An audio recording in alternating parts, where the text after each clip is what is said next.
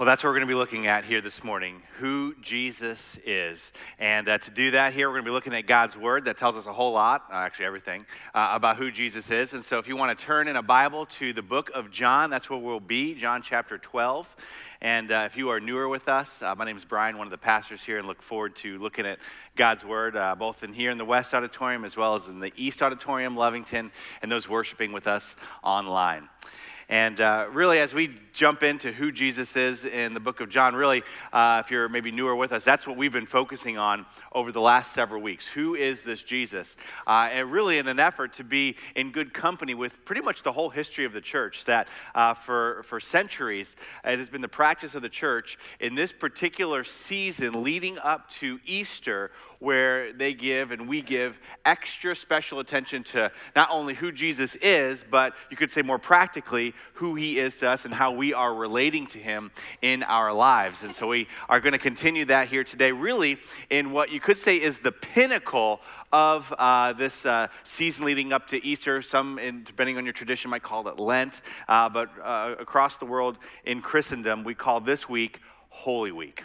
Holy Week is the, uh, the week that celebrates Jesus' final week here on earth, starting with today, Palm Sunday, uh, which is what we're going to examine here in, our, in the scriptures. Uh, but then from there, we move through the week to Good Friday, uh, where uh, we recognize Jesus dies and we celebrate in communion uh, his sacrifice for the forgiveness of our sin. And so we'll have a special service for that here on Friday, four identical service times you can be a part of.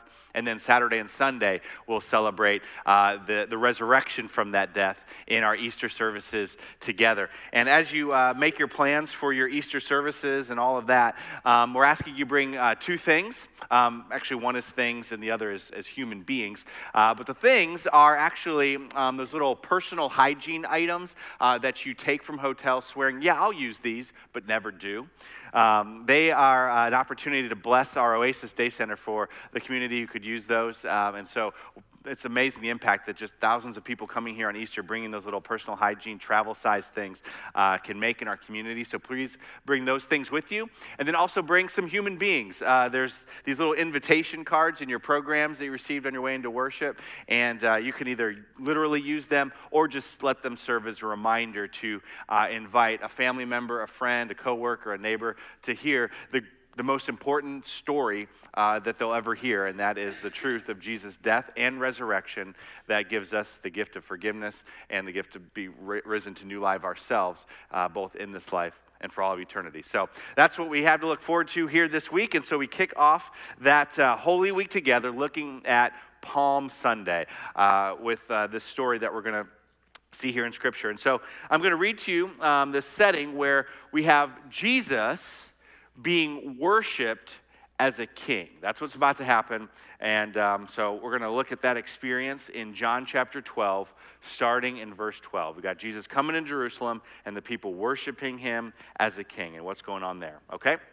Here's how it goes down John chapter 12, verse 12, it says that the next day, the great crowd that had come for the festival heard that Jesus was on his way to Jerusalem. And so they took palm branches. It says, as we saw the kids waving palm branches. In fact, in Matthew chapter 21, it says that the people, they laid cloaks out for Jesus, uh, for him to kind of enter into the city on. Uh, so we've got palm branches and cloaks laid before him. And the people, they went out to meet him shouting, Hosanna, uh, which, if you sing that word, that really just means we worship you. They're saying to Jesus, Hosanna, we worship you as our king. And so they say, Hosanna, Blessed is he who comes in the name of the Lord. Blessed is the King of Israel. Jesus, then it says in verse 14, he found a donkey and sat on it, as it is written Do not be afraid, daughter Zion. See, your king is coming, seated on a donkey's colt. And uh, there we have in just a few verses uh, the story, if you will, of what's taking place on what we celebrate each year in this Palm Sunday. And as we read that, as I read that, I wonder, like, how do we get to this point? Like, where do we get to from wherever Jesus was and is and what he's up to to the point where he's being worshiped as a king. Uh, what's, what's really the, the, the scene going on here in Jesus' story? And so, to help us understand what's happening on this Palm Sunday, um, I want you to take a look at this movie clip that I think will provide some clarity on what's taking place with Jesus on Palm Sunday. Give your attention to the screens. Attention, attention please. Ambassador Enduran has arrived and will now address Starfighter Command personnel. As you all know, we have been on a desperate quest Excuse me. to find Excuse me, starfighters and navigators. I, ah, ooh, I, I, I should, I should crush you to gore and dust. I'm sorry. Uh, um, it was an accident. I, I, I didn't mean to step on your, uh, whatever that is. If I may continue, our forces have You don't trifle with the universe They love to fight. With the ability That's why they're perfect for this war. in this, our darkest hour. Did you say war? But of course, why else do you think you're here? stands in mortal You were recruited by the Star League to To defend the... defend the frontier against Xur and the Ko-Dan Armada. rise up and fight. Okay. So you don't have any idea what it is you just saw. And in all candor, neither do I. Uh, in fact, I asked the, uh, the video team, hey, can you just find me the most obscure, out of context sci fi scene and show like a minute of it? Uh, and that's what they pulled off. And the reason I show you that is because if I'm honest, and I think about kind of step outside of this Palm Sunday thing that maybe if you've grown up around church, you're kind of used to, that if you really think about it, it kind of feels like we've walked into, like this, like this movie, it's like walking into uh, the middle of a movie where you're not sure what's happened, who's doing what or what's about to happen, and it's kind of obscure, you're not really sure what's going on. I think if we're honest to take a step back from the Palm Sunday story, there's kind of that same feeling that we should feel because, I mean, it's cute and all that the little kids come and they wave their palm branches, but if you just think about it, like, why are they doing that? Like that's that's kind of weird. And what's with you know Jesus and a donkey? Like what's so important? It's like it it almost sounds like the beginning of a bad joke.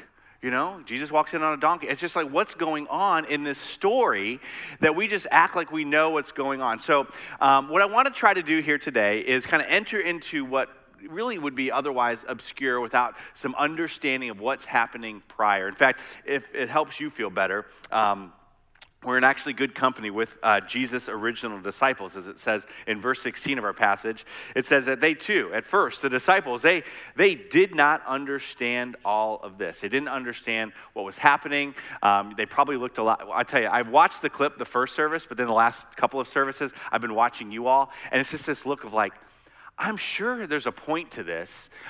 No, no, and the, the, the, your eyebrows just get more and more furrowed as the clip went on. It's uh, it's funny for me from where I'm sitting.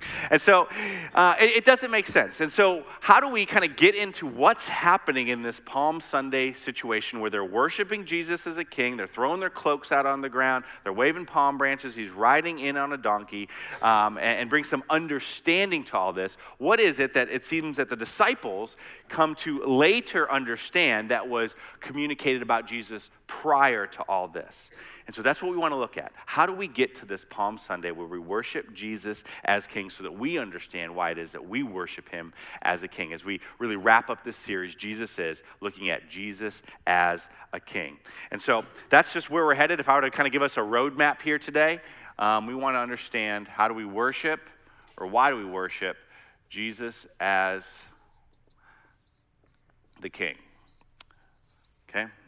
And heads up, my handwriting has not gotten any better with any of the services, so sorry. All right. So, what we're going to do here is we're going to look at really this understanding of how do we worship the King from Genesis all the way to Revelation throughout the story of Scripture and still get you out in time for lunch. Uh, will be my goal. And so, what we're going to see in this understanding of worship throughout the story of the Bible of who Jesus is as King is that in each instance we have, uh, you could say, a, a place of worship as well as a people who worship. Okay, that's the story. Whoops, why did I quit going? I started going that way. Okay. Uh, a, a place of worship and a people of worship. Okay. And so the story starts off in the book of Genesis, where God creates everything the heavens, the earth, and in the beginning it says that everything is good. And so he creates this place where he puts the first man and woman called the Garden of Eden. And in that place, uh, the relationship between Adam and Eve and God, it is unbroken. It is perfect. All's well. And so, what we're going to see in this kind of people connection to God is that um, there's going to be, uh, really, in this case, there's no need for what you might call a mediator okay? They have a perfect relationship with God. And so the idea that anyone would have to be a connection between people and God uh, is NA, it's non applicable. Okay, so everything's good, everything's perfect until it's not. Okay, until you could say sin fractures the connection between the people of God and the place of worship. And so there's this, there's this breakdown, sin. Uh, breaks our connection, our relationship with God. And then, pretty much from then on, uh, throughout the book of Genesis, there really is no place of worship.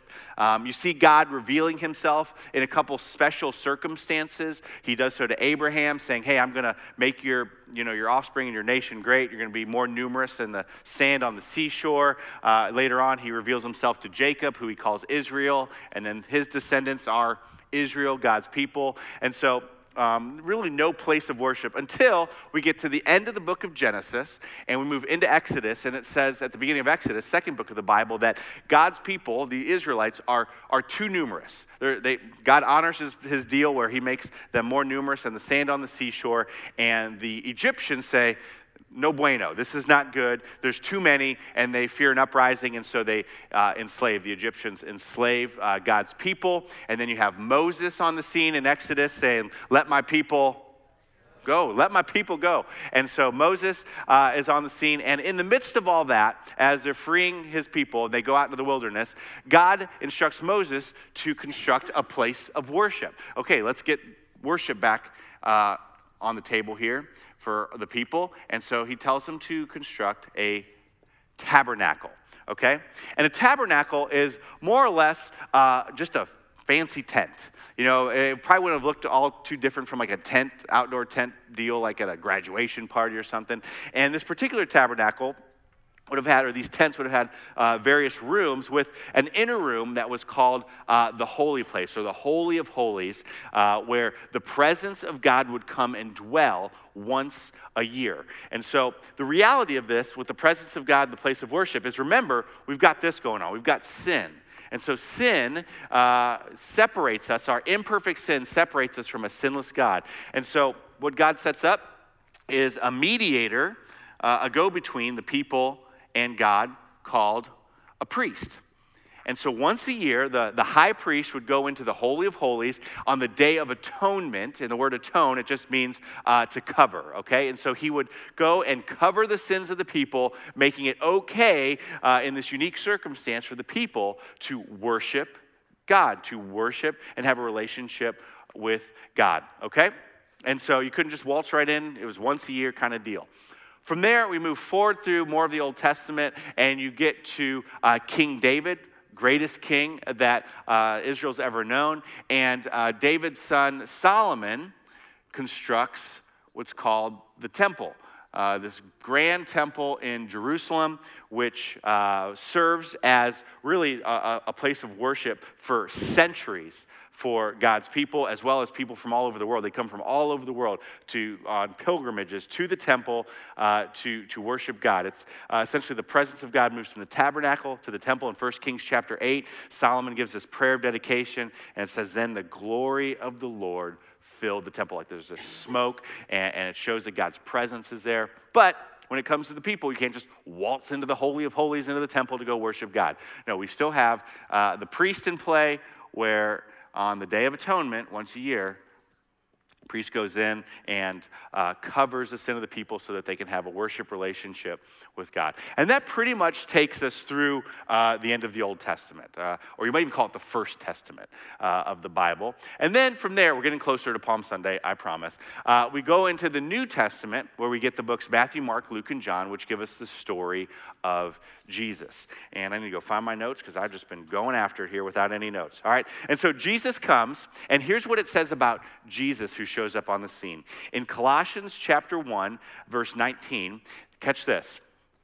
It says that God God was pleased to have his fullness dwell in him, in Jesus. That God dwells, okay, so we got this dwelling place, and now we move from a tent to a temple to literally the presence of God, who God is, dwells in Jesus himself. He is the dwelling place of God.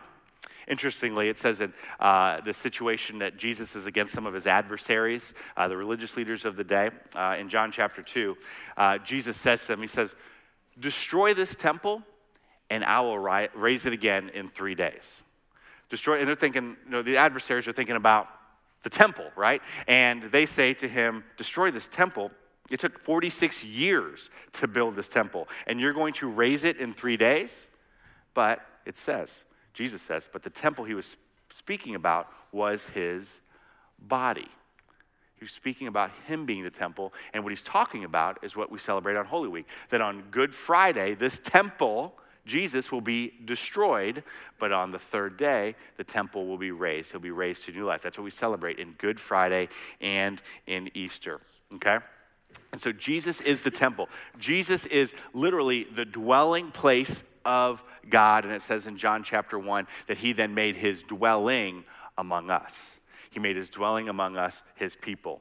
And then from there, his dwelling, the dwelling place of God, his dwelling place among his people. How do we get connected to Jesus? Well, catch this. Hebrews chapter 4, it says this that therefore, since we have, it says, a great high priest, since we have a great high priest, one who ascended into heaven, Jesus,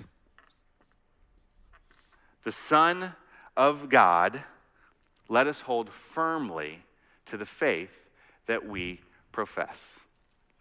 Because we have a great high priest, we have a great mediator, we have the connection to God in Jesus. In other words, Jesus is God and Jesus is our connection to God because Jesus is God. It's a beautiful reality of who Jesus is and what he's accomplished for us as people to be able to worship him. And it's in this understanding that when we, you know, maybe, okay, what's going on on Palm Sunday? Why would we worship him as a king? That we realize, okay, because of this red line, because of our brokenness, we don't get to have a relationship with God. But oh, wow, because Jesus came as God in the flesh, as a mediator between us and God, erasing our sin as an atonement, sacrificial atonement, the covering of our sin, we can now have a relationship with the God of the universe? Let me get my palm branches, let me get my cloak and throw it out like a red carpet for Jesus to come into because he is worthy as the king who wasn't just the king who lorded over us, but a king who sacrificed himself so that we could have a worship relationship with the king of the universe through what Jesus has done. Okay? So, Jesus does that, and now we get to what you might say is present time. Um, Jesus, during Holy Week, in the middle of that week, he's meeting with his disciples, and he tells his disciples, he's like, hey, I'm gonna go away. And his disciples are like, you can't go away. And Jesus assures them, no, it is good. It says this in the Bible. I'm not making it up. John chapter 16, he says, Very truly I tell you, it is good that I am going away. Unless I go away, Jesus says, the advocate or the Holy Spirit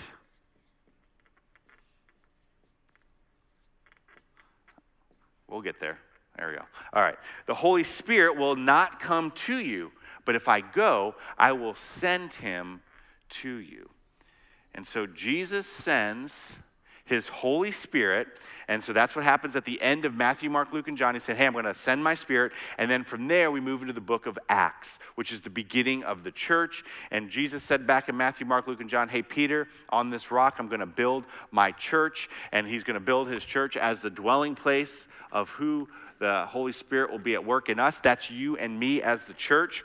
And then from there, it says that um, we Peter says this actually, who, you know, Peter starts a church in Acts chapter 2, the Holy Spirit comes, the church starts, and then Peter later says this to us as his church. Check this out. 1 Peter 2, 4 through 5 says, As you, as you and I, as you come to him, the living stone, okay, Jesus is the living stone building the church, rejected by human hands, okay, the cross shows people's rejection of Jesus, but chosen by God and precious to him. It says that you, this is us. You also are like living stones. You are being built up into a spiritual house, aka the church, to be, it says, catch this, a holy priesthood. You are a priesthood. You have been built into a priesthood to, it says, offer spiritual sacrifices, which is to worship uh, and be acceptable through Jesus Christ. That you, as the church, have the access to God to worship Him directly through the mediator, Jesus Christ. And we have the responsibility and opportunity as priests to mediate other opportunities for other people to get to worship God. That's why we tell you to invite people to Easter, because you are priests who are mediating and making a way for people to worship the King. That you and I, we get to do this. And then fast forward to the end of the book of. Um, the, at the end of the New Testament, we get to the last book of the Bible, the book of Revelation, and it says, uh, Behold, behold, I make, so this is the future. This is where we live now, um, and this is where we're headed. This is what we had to look forward to, the book of Revelation, that behold, I make all things new. I make everything new. And then he said, Write this down, for these words are trustworthy and true. And he said to me, It is done. Okay, this is the end of all things. This is, this is how it's all going to go down in the end. It is done. God says, I am the Alpha. This is Jesus. I am the Alpha and the Omega. I am the beginning and the end. And it's the time when He comes back, makes all things new, and we go back to who's going to be the mediator between our relationship with God? Not applicable when Jesus returns again, we'll be in a perfect relationship with him where sin is removed and all is made well, good, and right. Because behold, he makes all things new. And so when we realize the truth of this, is when we say, oh, yeah, I'll worship him. I'll get the palm branches out. I'll lay out my cloak as a red carpet, and I will worship the King of Kings who died so that I could have a relationship with the King of Kings, the God of the universe. Okay, so how are we doing on time? Okay, we're still going to lunch. It's looking good. All right. So as I was thinking about this and uh, the implications, like, okay, this is pretty obvious. Because of this, we get to worship God. We get to worship. Um, I was thinking about a conversation I had um, with a friend of mine, and this this this verse that, that came to my mind. It says this that uh, J- Jesus, during his ministry in John chapter 4, he says that there's a time coming when it comes to worship.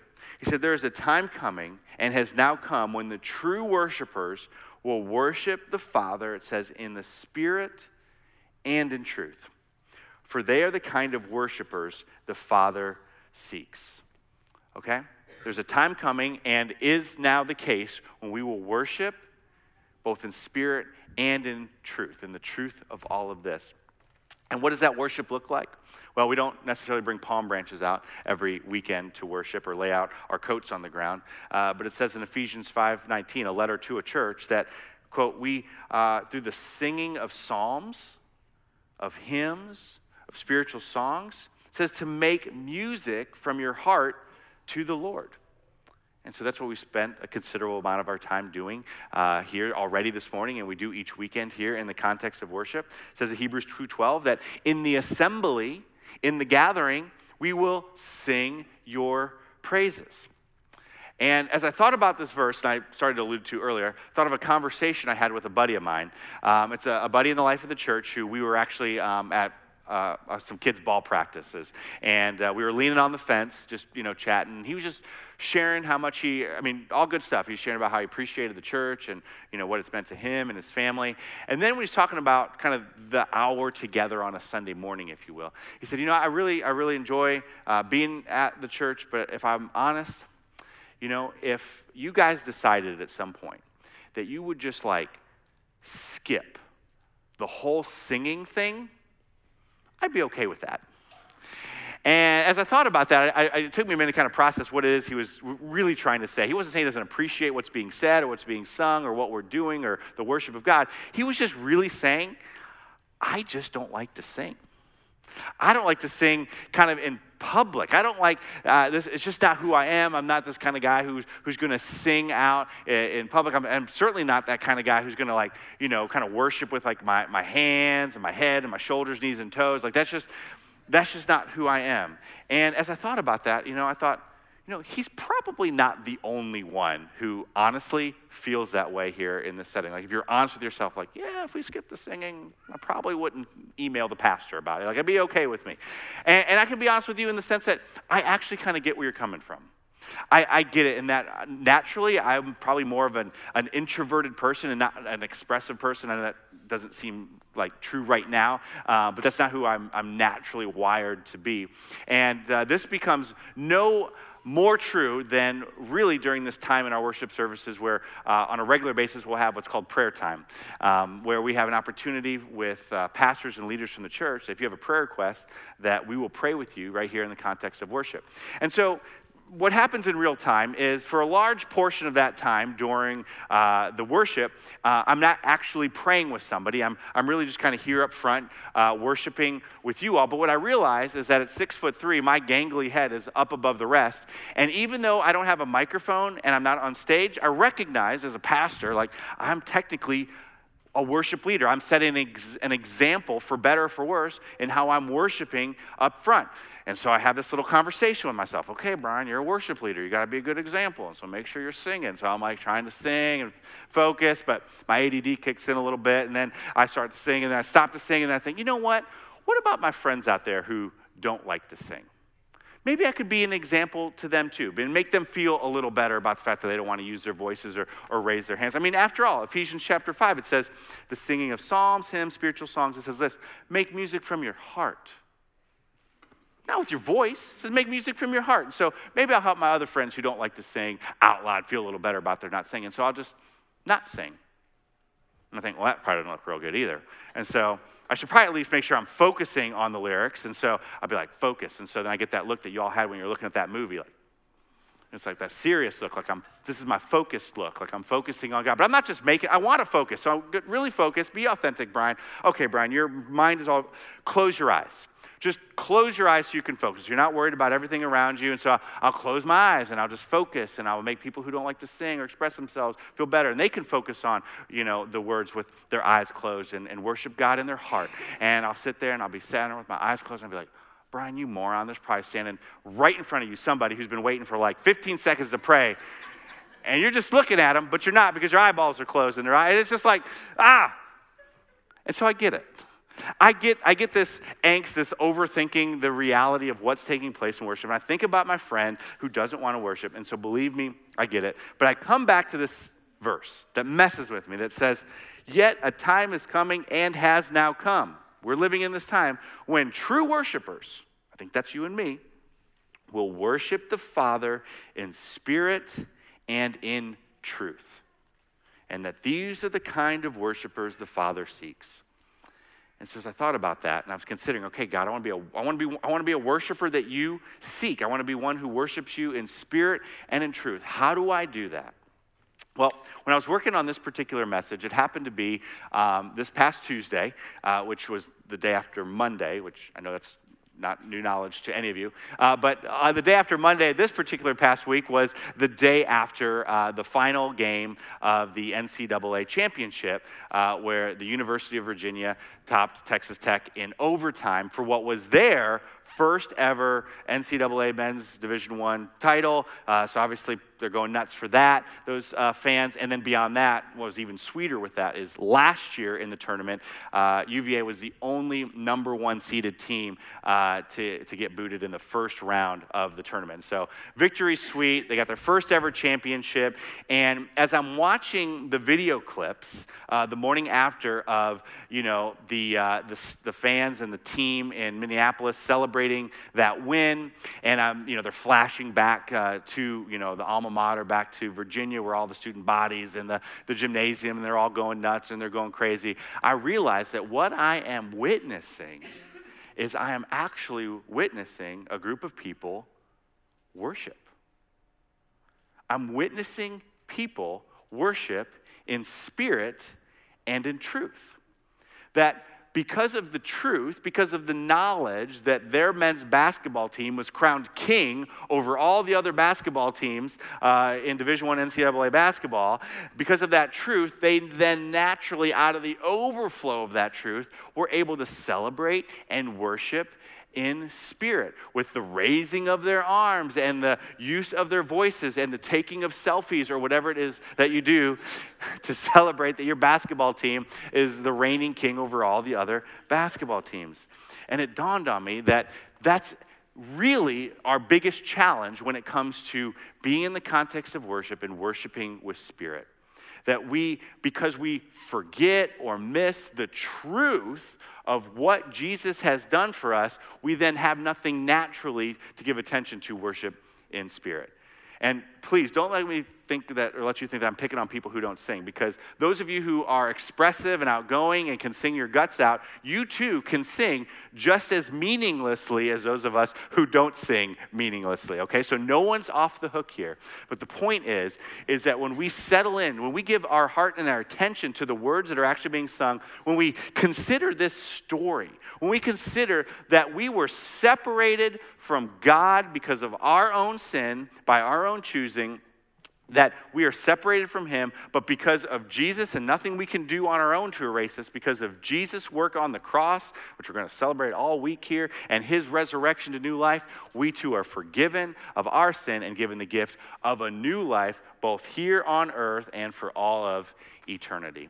It's in that truth and embracing that truth and worshiping that truth, well, then that naturally, whether expressive or contemplatively, it doesn't matter, that we will then actually in our hearts worship the King in spirit. And so that's why we worship, and that's how we worship in truth and in spirit. And so let me pray for us as we give thanks to God uh, for the ability and the gift to get to do this. Heavenly Father, we are thankful for the truth of your word. Um, as uh, revealed in your word, that we can see and, and get a hold of all that you have done for us. Uh, and so, God, in that truth, we, um, we settle into that. May we be reminded of that by that helper, that advocate, the gift of the Holy Spirit. May it draw to our minds and our hearts on a regular basis all that we have to be grateful for, especially when we're in this setting, so that we could then naturally, not with any kind of contrived uh, worrying about what other people are thinking or what's going on around us, but just simply out of gratitude and thankfulness for what you've done for us, out of the spirit of that, worship you in spirit because of the truth that you have rescued us, that you've saved us, that you've given us the gift of a new life, both here and forevermore. Uh, we praise you for it. Um, and when we don't, forgive us. And where those gaps are, would you help us to fill them in with your truth? In Jesus' name, amen.